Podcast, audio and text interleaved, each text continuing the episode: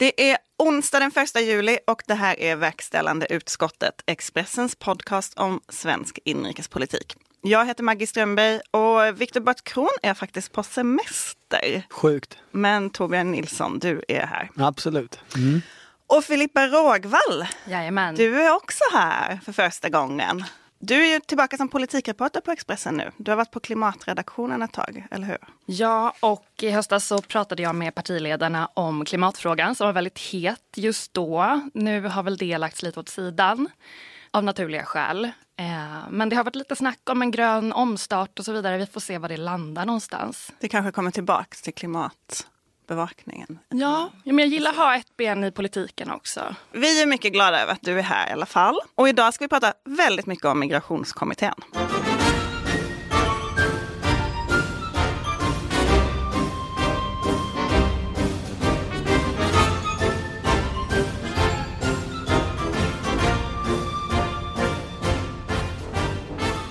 Om vi ska börja med en liten recap av den här veckans stora fråga. Filippa, det började ju egentligen förra veckan kan man säga när du var med och avslöjade att Socialdemokraterna nu ger sitt bud till migrationskommittén. Mm. I gott samarbete med Thomas Nordenskjöld som också är på semester. Mm.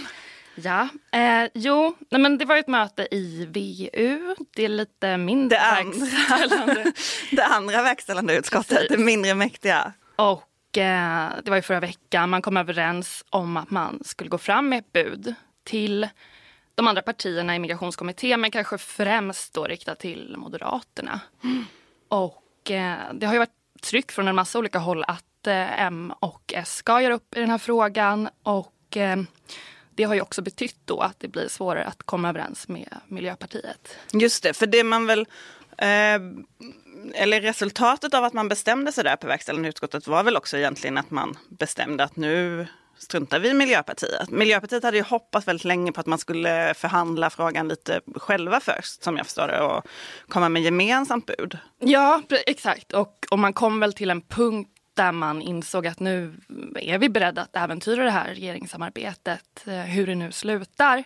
Men från socialdemokratiskt håll har jag också förstått det som att det är viktigt att inte få skulden i slutändan när den här frågan ska avgöras. Att det skulle vara de som inte liksom...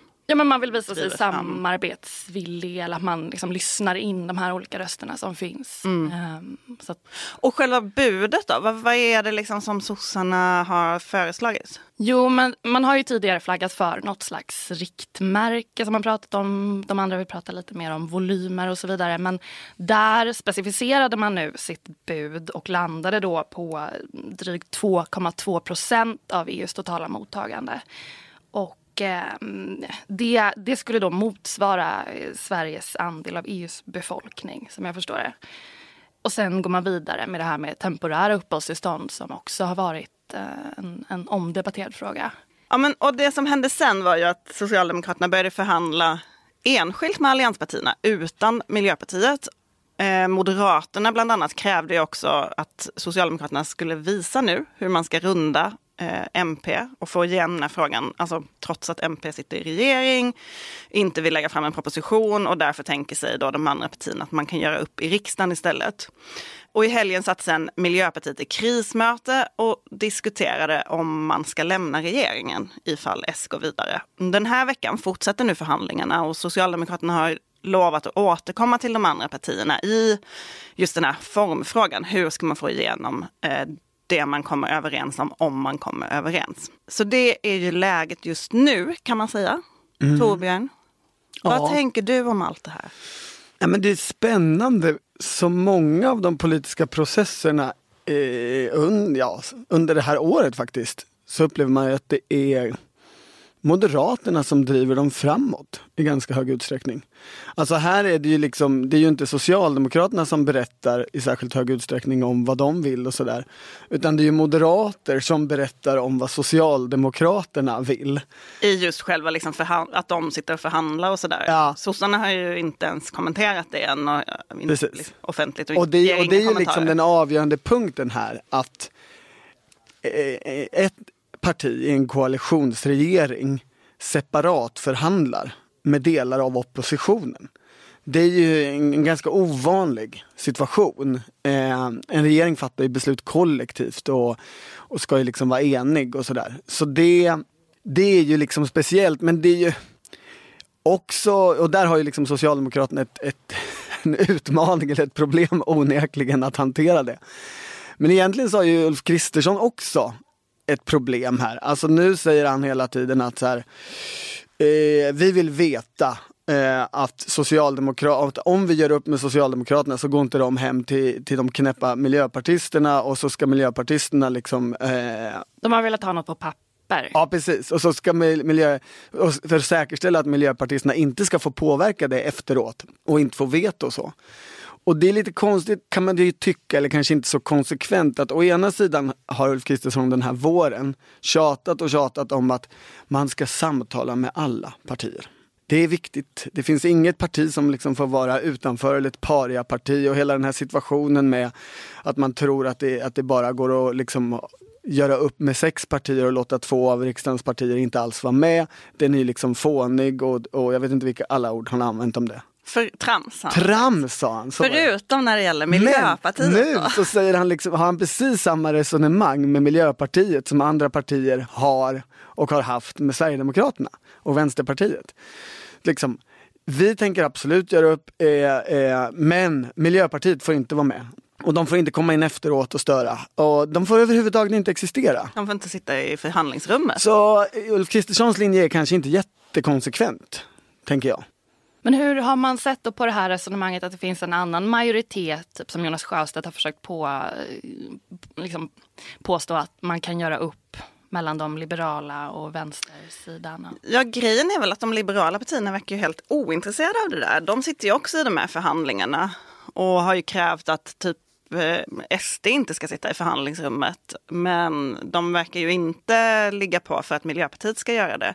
Mm. De vill ju, alltså det finns ju en tydlig eh, bild tycker jag när man pratar med, med folk i den gamla alliansen att man eh, tycker att det är väldigt skönt om man kan bli av med den här frågan just för att det kommer bli enklare att samarbeta i alliansen framöver om migrationsfrågan inte ligger på bordet. Ja. Den konflikten inte finns kvar. Skulle man komma överens um, i någon slags vänsterliberalt sammanhang så skulle man ju behöva dra frågan en gång till inför ett liksom, maktskifte som skulle innefatta de partierna.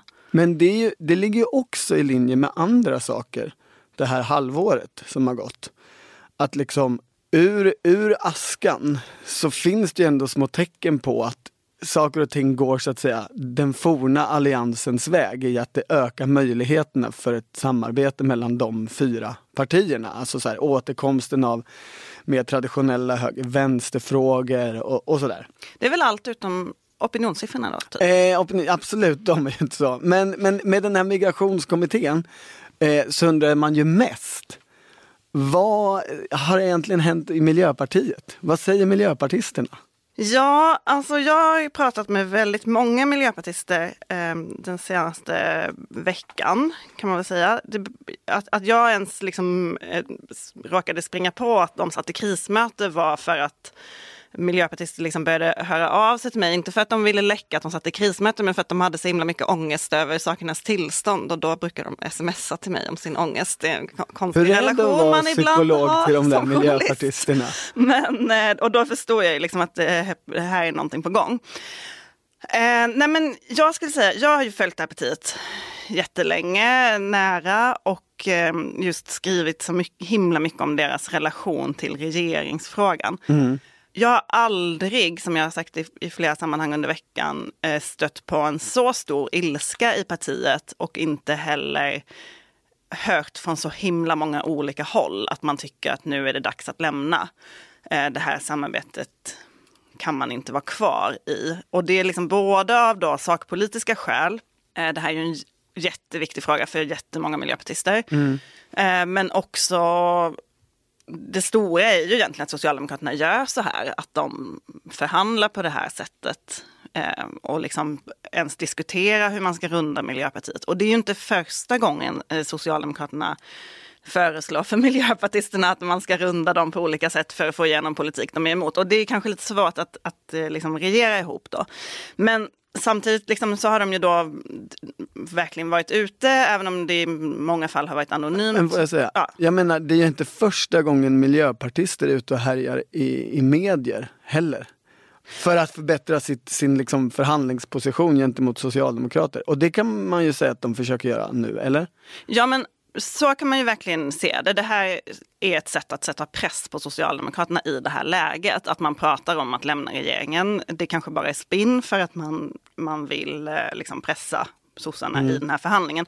Jag tror inte det riktigt för att jag hörde från så himla många håll i partiet som liksom inte finns med i, i ja, som inte håller på i, i någon slags här central spinn-sammanhang. Eh, Men framförallt så tänker jag att Isabella Lövins uttalanden som hon har gjort under veckan, vi kan inte liksom hon, hon har ju inte sagt rakt ut att de lämnar regeringen, men hon har ju uttalat sig väldigt kategoriskt i den här frågan kring liksom vad Miljöpartiet kan göra och inte. Mm, det är Och nära det- ett ultimatum. Ja, och det sätter, ju, det sätter ju självklart press på sossarna, men det sätter ju också press på henne själv.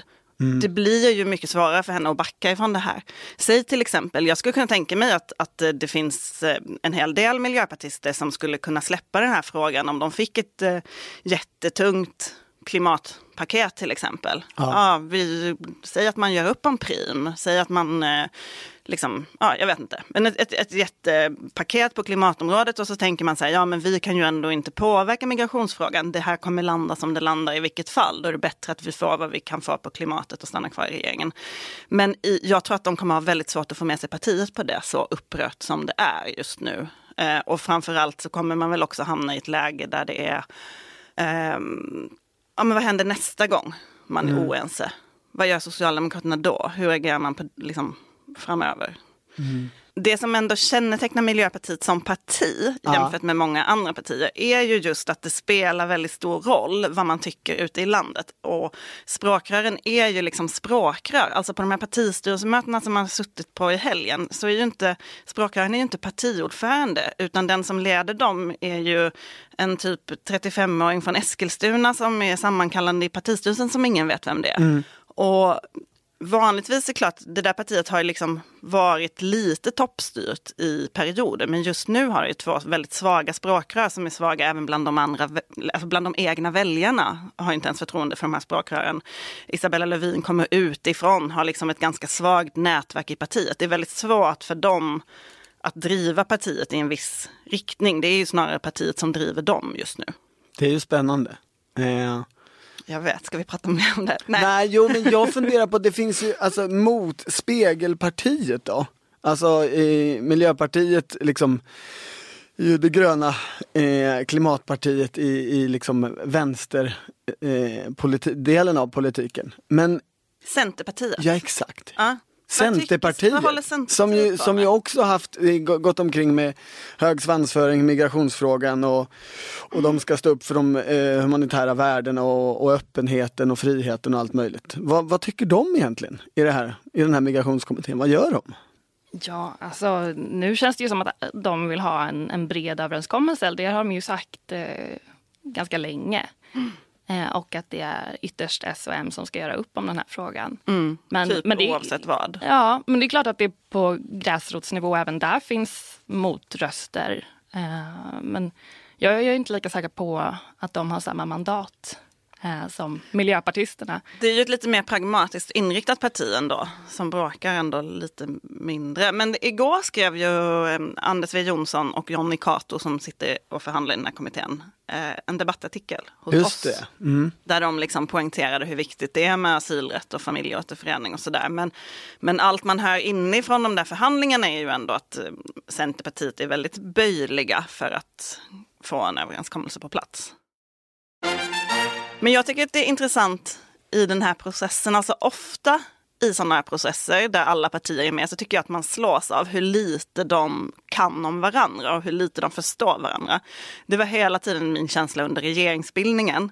Att de liksom, Moderaterna och Centerpartisterna, trots att de har samarbetat i så himla många år, så bara fattar de inte hur liksom, hur olika partikulturerna är och hur olika de här partierna funkar och därför så agerar de liksom ja, konstigt. Det fick ju stora konsekvenser också. Ja. Att de inte förstod varandra. Men och i, i, den här, liksom, i det här läget när det också är så många partier eh, som, som har så olika intressen och in, alltså det är så tydligt att ingen litar på någon annan. Det är därför Moderaterna också vill ha detaljerade skriftliga liksom, förklaringar kring hur sossarna tänker sig att de ska runda Miljöpartiet för att de verkligen inte litar på Socialdemokraterna. Och jag har fått jättemånga samtal under veckan från eh, strateger och spinnpersoner i andra partier eh, som ringer till mig för att fråga mig hur funkar Miljöpartiet egentligen? Hur tänker de? Vi förstår inte hur de agerar. Det är typ så omvänt, som att jag ska vara deras källa istället för att de ska vara min.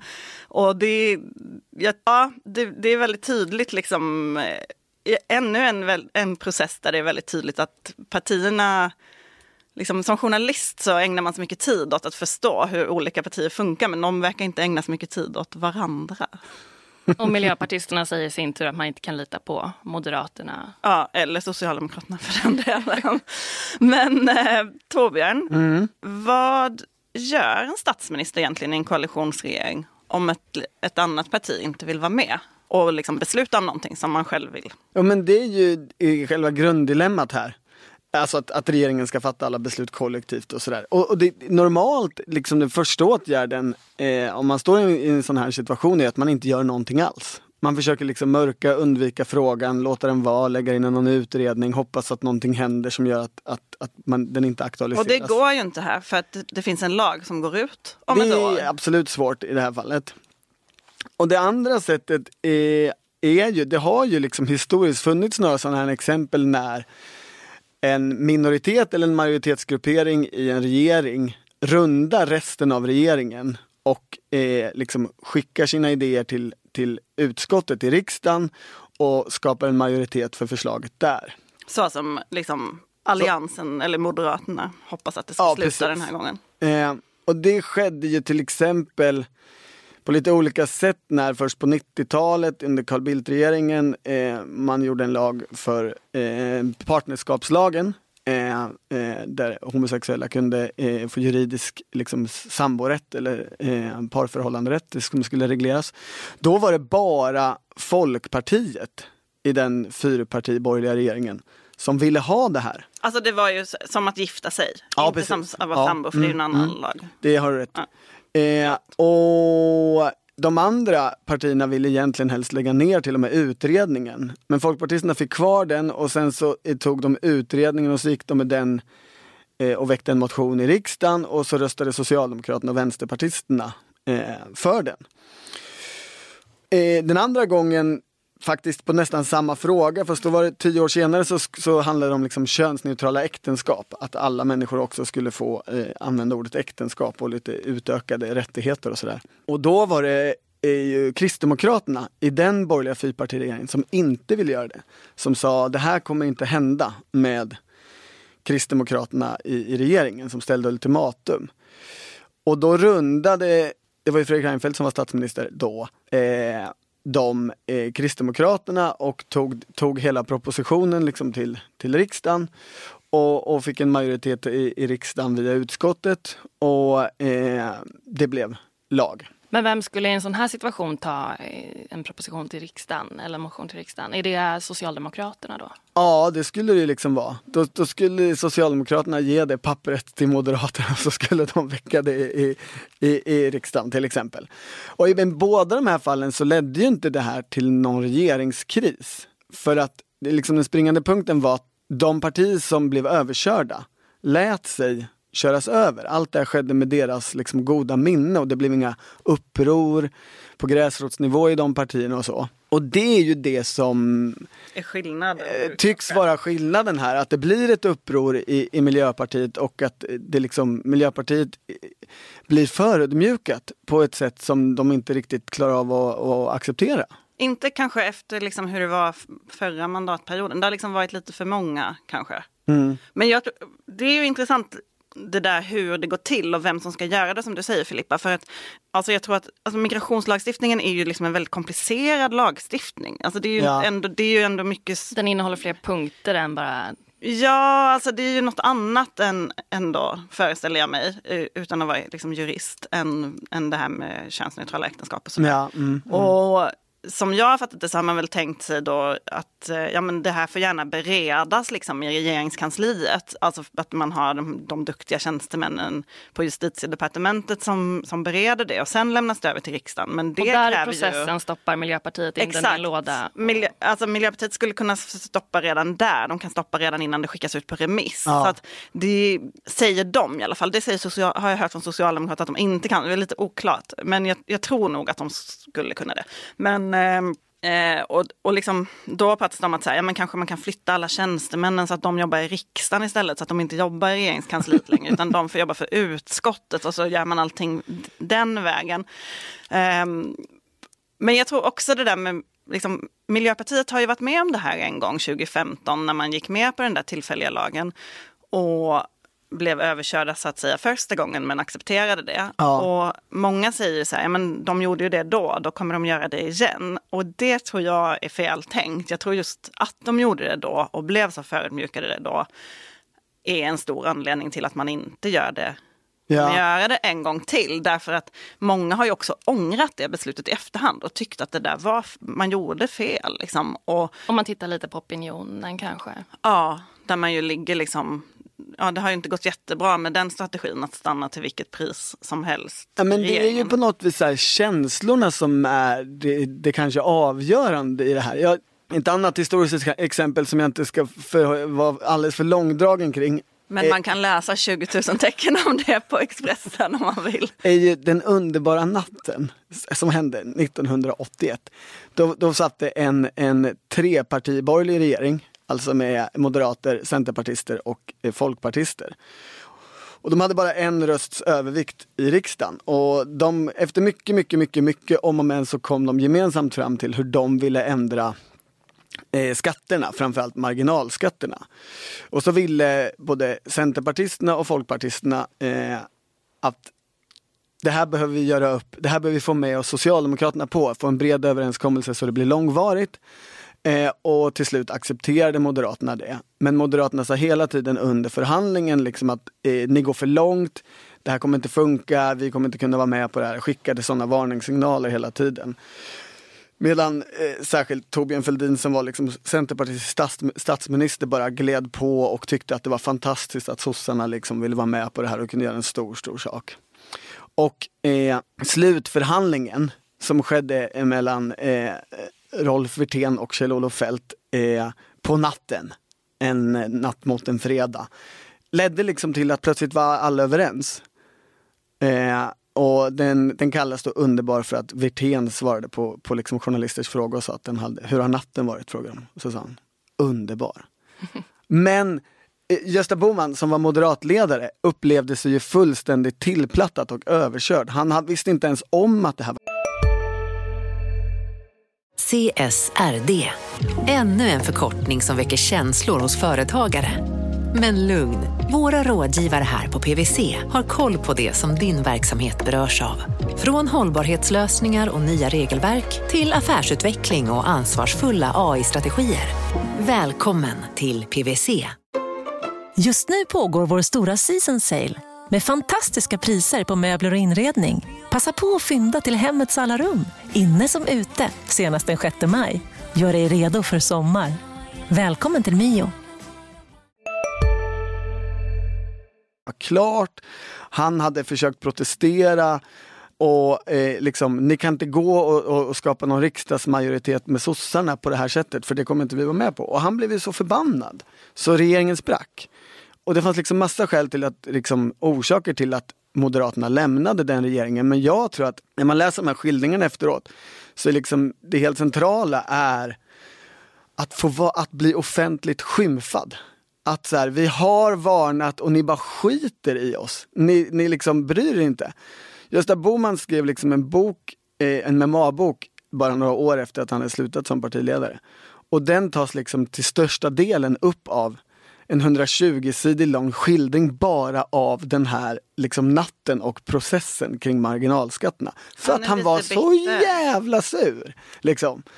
Och det är ju det som man uppfattar liksom ändå verkar finnas i Miljöpartiet. Verkligen. Alltså vad jag fick höra från det där mötet fanns det ju folk, eller no, en, ja, på mötena i helgen, det var ju liksom typ sex möten eller något som hölls, för det var riksdagsgrupp och det var förtroenderåd och allting, men att det ändå var liksom folk som var så här, nu går vi ut och avgår på studs innan något typ ens har hänt, för att folk var så jävla förbannade. Men, men samt, och jag tror verkligen att det spelar in, som du säger, men jag tror också att själva sakfrågan, alltså när man 2015 gick med på den tillfälliga lagen, då tänkte man sig att den just skulle vara tillfällig och att man stannade kvar för att också säkerställa att den skulle vara tillfällig. Mm. Och man tänkte så här, okej, okay, det finns liksom ett verkligt problem här, det är jobbigt för kommunerna.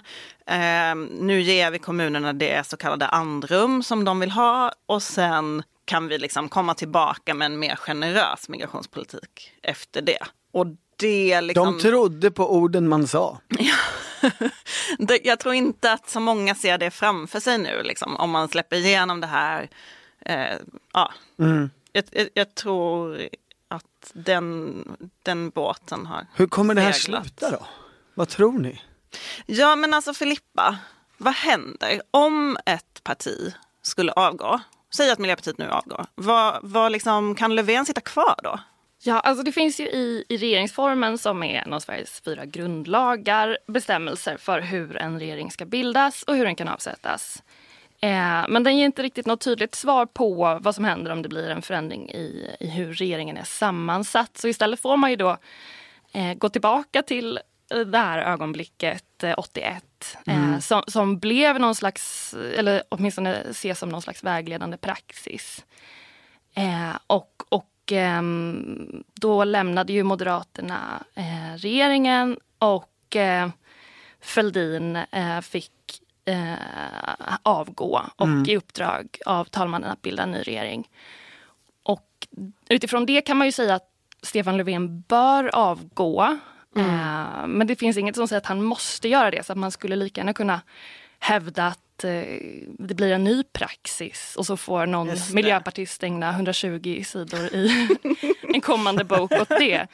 Ja men för man har ju sett liksom mycket riksdagspraxis brytas de senaste mandatperioderna. Liksom man har ju stått många gånger och sagt typ så här, de kommer aldrig rösta på den där budgeten för det är inte praxis typ. Nej. Och så skiter partierna i det. Alltså mm. det har verkligen hänt något i synen på praxis de senaste Och just den där frågan om när en, en statsminister ska eller inte ska avgå formellt.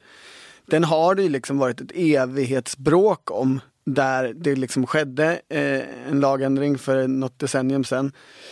Eh, något decennium sedan, så länge sedan är det kanske inte. Men det har i alla fall skett. Alltså med den obligatoriska. Ja, det var väl första gången det här valet som man höll en sån. Ja. För att, men det var för Reinfeldt avgick. Ja. Eh, ja. ja men det har skett en förändring. Men den spelar ju liksom den svarar inte på alla frågor utan eh, Socialdemokraterna driver, fortsätter så att säga driva linjen att man ska inte avgå, man ska sitta kvar. Och Moderaterna fortsätter driva linjen man ska alltid avgå. För det är... Mm. Man kan ju tänka sig att det blir en del misstroende. Ja, och också sitter de och, liksom och hänvisar till olika förarbeten och utredningar och någon liten rad i, i något förarbete till Gunnar någon Strömmer står liksom, liksom utanför riksdagen med lagboken och bara så här. Ja, ja det, kommer, det kommer ju bli en, en stor stund för Gunnar Strömmer, mm. juristen som, som, är, som är en pratglad moderat partisekreterare. Mm. Det, det kommer det bli. Så det är ju en direkt konsekvens om Miljöpartiet lämnar, att Gunnar Strömmer får plats i rampljuset. Men det finns en sak till som är att själva januariavtalet där, det slår väl också fast att eh, det är liksom en regering baserad på S och MP. Så det handlar ju också om hur reagerar Centerpartiet och Liberalerna. Ja. Kanske särskilt Liberalerna där, man liksom, där dagsformen ju verkar avgöra ganska mycket om de vill stanna eller gå i det här samarbetet. Och, eh, men också som du säger Filippa, det troliga är väl att det direkt kommer komma misstroendeförklaringar eller hot vad heter det, voteringar. Ja. Och då är ju frågan också vad gör Vänsterpartiet liksom? Ska de nu släppa igenom Löfven igen med den här LAS-utredningen på bordet eller börjar de ställa krav och vad gör Centerpartiet då? Alltså, Och Jonas Sjöstedts sista stora. ja, Det kommer ju bli jättekul. ja eh, låt oss alla hoppas att detta sker efter semestern och inte före. Nej men ska vi, eh, vill ni gissa hur det kommer sluta eller ska vi liksom eh, bara låta tiden gå? Det, det är ju redan, redan på tisdag sägs det ju vara någon form av deadline för den här förhandlingen. Ehm, där man, man ska liksom komma vidare när det är möten. Det skulle ju kunna hända saker redan nästa vecka om, om till exempel folk börjar skicka in sina eh, reservationer och sådär. Ja, men jag gissar att Miljöpartiet stannar. Ja, sätta ytterligare press på dem. Då. Torbjörn vill gissa. Vill spekulera. Rätt mycket talar väl ändå för att allt rinner ut i sanden. Åtminstone för stunden. Det är ju en, en, ganska många aktörer som önskar att det här inte ska, ska ske. Och det är ändå rätt svårt för de aktörer som önskar att det ska ske, alltså att man ska liksom bli av med frågan, göra upp, komma till en så pass eh, liksom striktare hållning att, att frågan liksom neutraliseras politiskt. Kommer vi få förlänga den tillfälliga lagen då? Ja, för det är ju det Ja som det är är det som är frågan, om man lyckas med det och då ska ju alla vara med på det. Så då blir det en ny strid om det. Fast om man inte förlänger den tillfälliga lagen, eh, alltså, då, då återgår man ju till den lag som gällde innan den tillfälliga lagen, det vill säga den generösa lagen med permanenta uppehållstillstånd och så vidare. Så att det finns ju en skarp deadline där som ändå tvingar dem lite att komma överens. Men ah, gud, svårt att säga. Jag tror faktiskt inte heller att de kommer bli överens i kommittén. Jag, jag tycker inte det låter så nu när man pratar med dem. Fast det är ju en vecka kvar, mycket kan hända Ja. på en vecka. Ja, och vi ska fortsätta med migrationsfrågan. För idag så släppte ju tankesmedjan Tiden en uppmärksammad rapport om migrationspolitiken. Skriven av bland annat Lars Stjernkvist och Ann-Marie Lindgren. Filippa, du har skrivit om den här rapporten. Kan du inte berätta, vad är det de har kommit fram till i den? Ja, om man har lyssnat på eh, företrädare för tiden och eh, de andra medverkande i rapporten så vet man ungefär. Eh, Men, men eh, kontentan är väl någon slags ny asylordning som bland annat innehåller kollektiva snabbutredningar för eh, krigsflyktingar bland annat, eh, alternativt skyddsbehövande. Och eh, där man säger sig vilja liksom, gå tillbaka till asylrättens eh, grundprinciper om att första asyllandet gäller. Så de ska hänvisas till sitt närområde. Vi har hört liknande resonemang förut.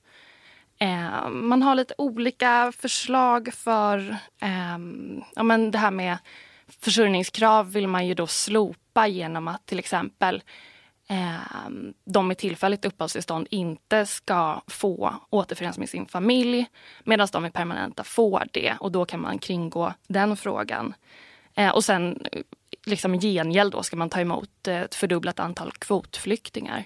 Om man, liksom sammanfattningen, om man bara skulle sätta en etikett på det så är det typ en mer restriktiv migrationspolitik. Ja, ungefär så. Och med förslag som kanske, även om de säger att det, det är att gå tillbaka till asylrättens grundprinciper så skulle de säkert få kritik från andra håll som tycker att det där är mer ett hot mot, Verkligen. som det brukar låta. Och du ser så jätteskeptisk ut. Ja, Eh, Ja, jag är skeptisk. Nej, jag lyssnade eh, på vad ni sa. Nej men, Nej, ehm, men särskilt realistiskt känns det kanske inte i det här skedet och det skulle krävas att väldigt mycket kom på plats för, alltså det är en massa olika bitar som ska gå in i varandra. Och, ehm, ja, men man kan Ja, men förslag riktigt- som kanske skulle för några år sedan eh, liksom ansetts väldigt kontroversiella. Jo, ju men det, det är liksom också en, eh, ja, man ser här hur politiken har flyttat sig på det här området. Ja men det låter lite som det, det att det i, i, i delar ligger i linje med det SSU eh, beslutade förra året, deras nya hållning och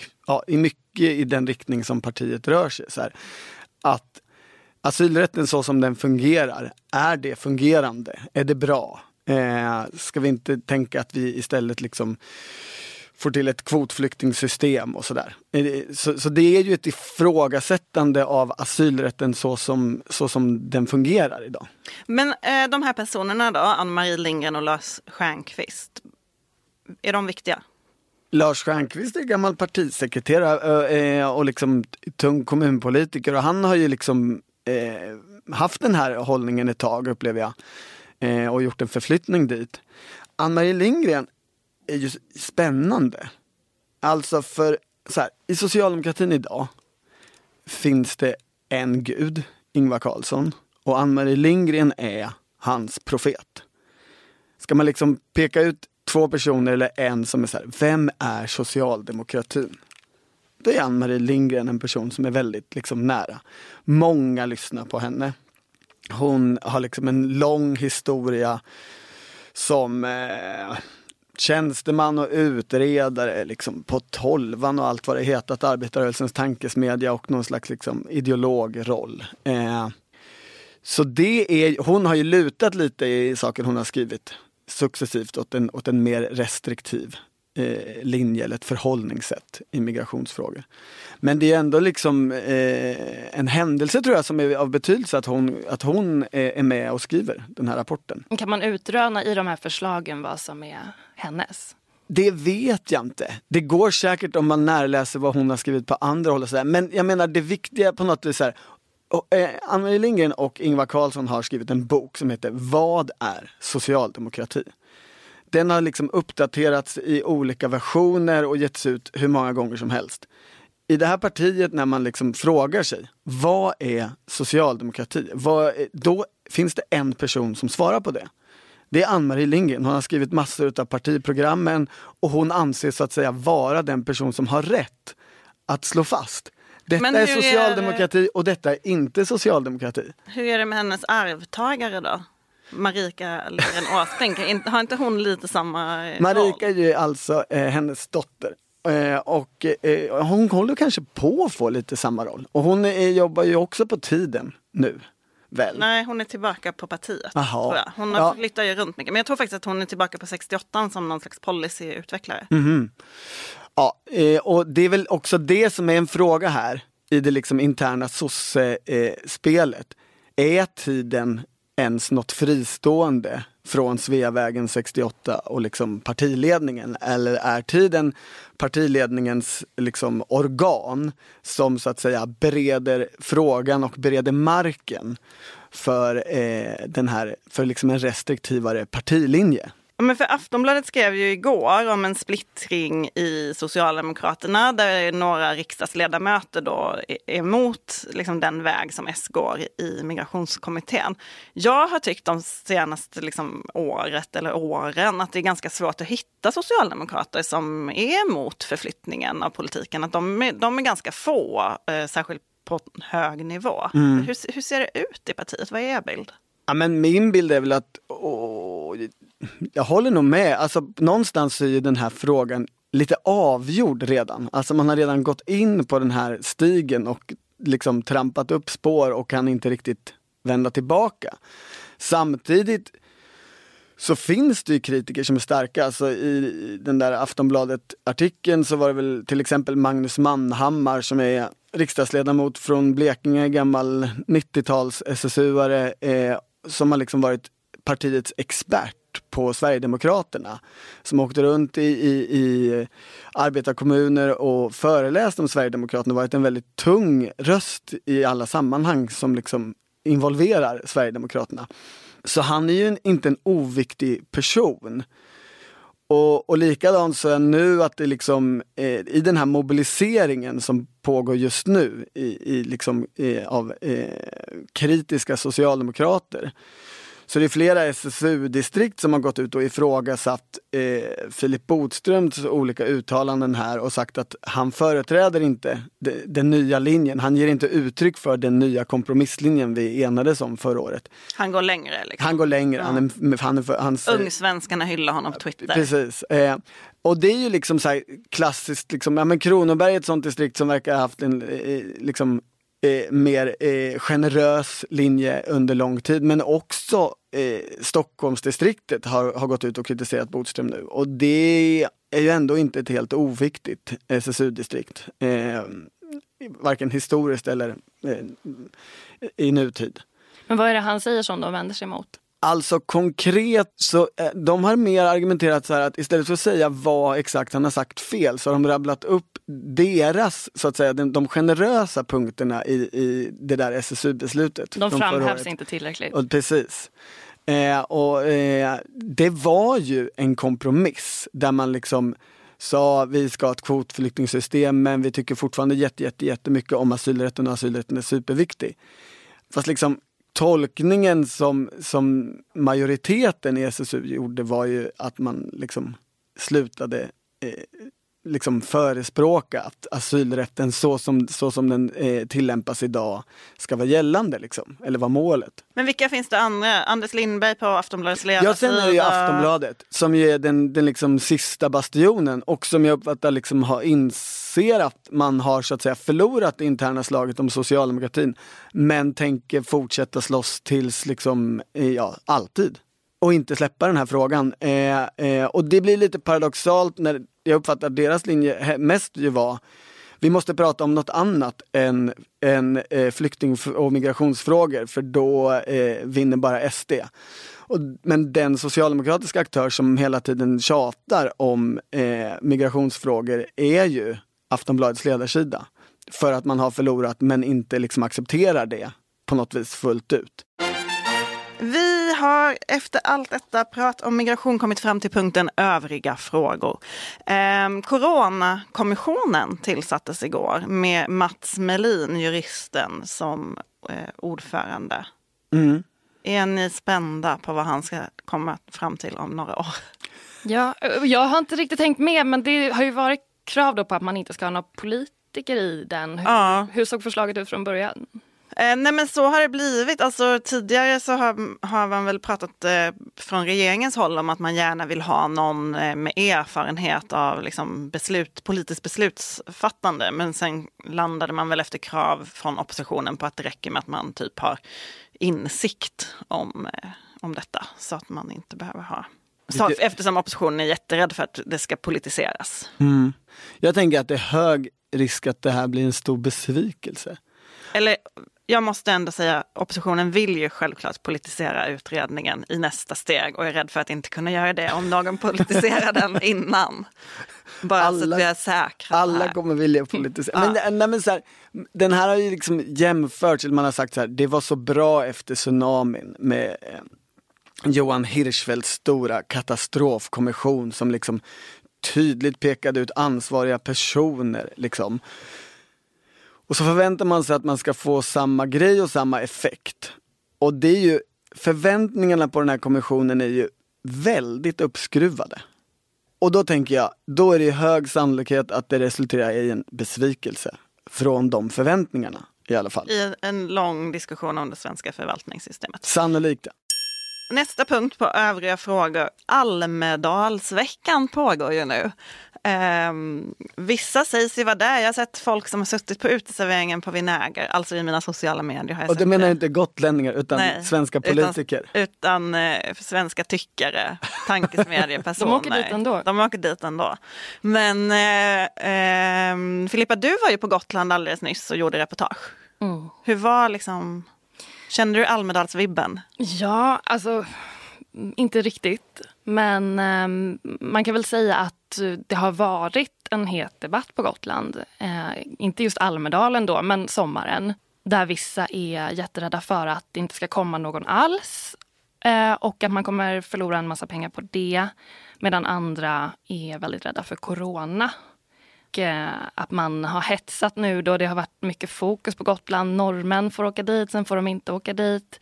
Det ska sättas in stora kryssningsfartyg för att frakta turisterna dit. Eh, och det har väl inte varit helt uppskattat eh, bland alla på ön. Nej.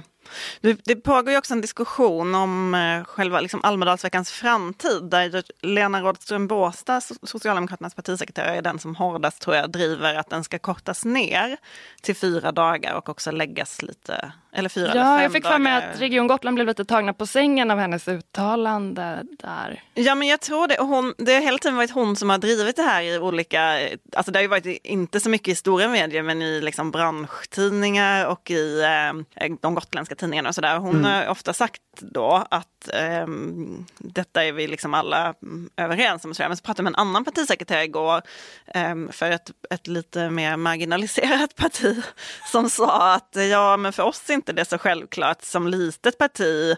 Om man då, för då är ju tanken att två partier ska dela på en dag och att man ska liksom hålla ett tal på kanske vid lunch och ett Men det är otänkbart att Socialdemokraterna och Moderaterna delar dag. Alltså jag vet inte hur det där ska se ut, men liksom, det här, den här liksom, företrädaren för ett litet parti som liksom såg framför sig hur man äts upp då av det stora partiet om man delar med SD, liksom kommer man få noll uppmärksamhet. Så, så det är nog inte en så enkel fråga. Men det verkar ju i vilket fall har väl de gotländska politikerna som jag förstår bestämt sig för att det här, liksom, det här kommer hända först nästa mandatperiod i sådana fall. Så det är ja men det, de försöker väl skjuta på det för det här visar ju också Alltså Almedalsveckan avslöjas ju också för vad det är i det större perspektivet. Nämligen en stor liksom glesbygdsstödssatsning. Eh, där det liksom öses pengar ut över det fattiga Gotland.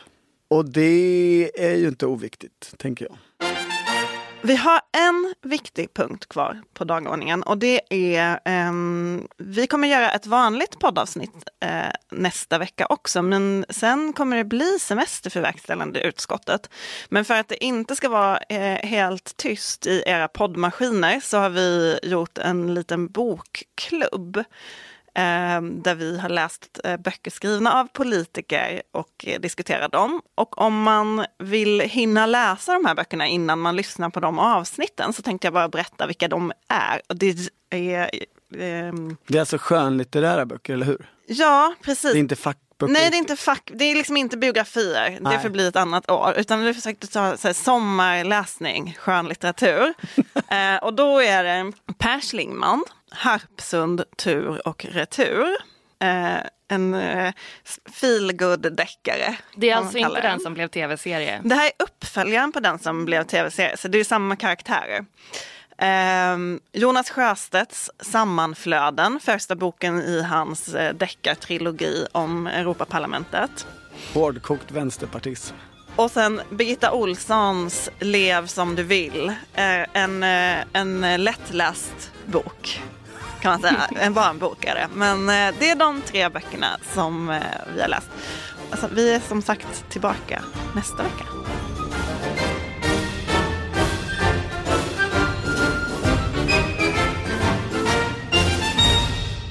Du har lyssnat på en podcast från Expressen. Ansvarig utgivare är Klas Granström. Hej, Synoptik här. Visste du att solens UV-strålar kan vara skadliga och åldra dina ögon i förtid? Kom in till oss så hjälper vi dig att hitta rätt solglasögon som skyddar dina ögon. Välkommen till Synoptik.